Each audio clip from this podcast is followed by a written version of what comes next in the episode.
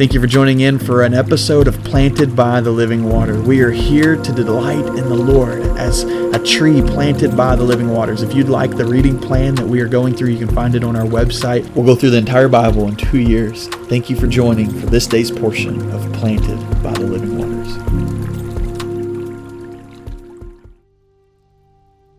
Welcome to episode 221 of Planted by the Living Water. Here we are in Proverbs 10 today, and we're talking about a word called integrity. Um, integrity. What is integrity? Um, we see this word come up in Psalm, or I'm sorry, Proverbs 10, verse 9. It says, The one who lives with integrity lives securely, but whoever perverts his ways will be found out. And so we see in the Word of God today that that there's a secure life offered to the one who lives in, in integrity. Um, so, what is integrity? And uh, the dictionary, Oxford Dictionary, says the integrity is the quality of being honest and having strong moral principles, moral uprightness. Um, the way I've always defined integrity personally is, is doing the right thing even when there's no one to see it. Uh, even if it's just you, doing the right thing, having the moral convictions and priorities and principles that you live by, and, and uh, whether whether you're in front of someone or not. And um, that's integrity. And I want to I want to uh, read this again. It says, The one who lives with integrity lives securely, but whoever perverts his way will be found out. And I think um, we live in such a world where where um, integrity is, is is took for granted and, and, and in fact um, is lost in a lot of cases. Um, we, we, have lost the the respect for integrity and the, the need for integrity and the, the desire for integrity.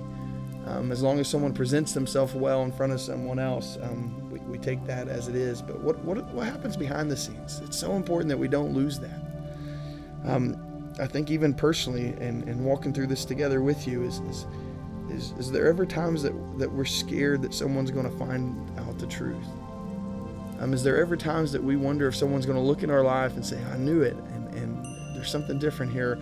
Or I, I, I look through a window of your soul and, and say, I, I see it. I, I, I, knew it was different. I knew there was something else, and find find you out. Um, that's what it's talking about here. Is, is it says whoever perverts his way will be found out. And the truth is, is if you live a life different in the public than you do in the private, um, then then you will be found out. There's no question about it. You can only hide so so long, um, but but you will be found out. The Word of God even tells us this. Tells us this principle that that it happens. And and um, but but um, it says the one who lives with integrity, integrity lives securely. And, and think about that. Don't you long for that to, to live a life where no one can look in and say, "Oh, I knew it," but but they say, "Oh man, that, I, that it's the same person. The, who he was out here is who he is in there. Who he is outside is, is who he is inside." Um, can people say that about? Because when that's the truth, when you live with integrity, you can live securely, knowing that that that your your heart is pure and that God is is giving you a sense of peace in that and and and to, to, to live um, um, with the conviction of, of doing the right thing, whatever uh, His will is, and, and and being obedient in that.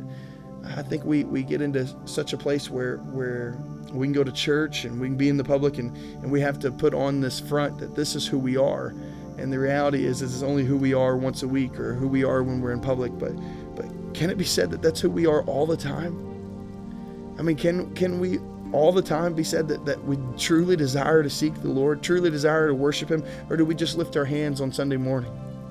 Or, or do you lift your hand when you're by yourself and, and crying out desperate to God in prayer when you're by yourself um, in the closet or, or when no one else is home? Are you still just as desperate? Are you still just as worshipful?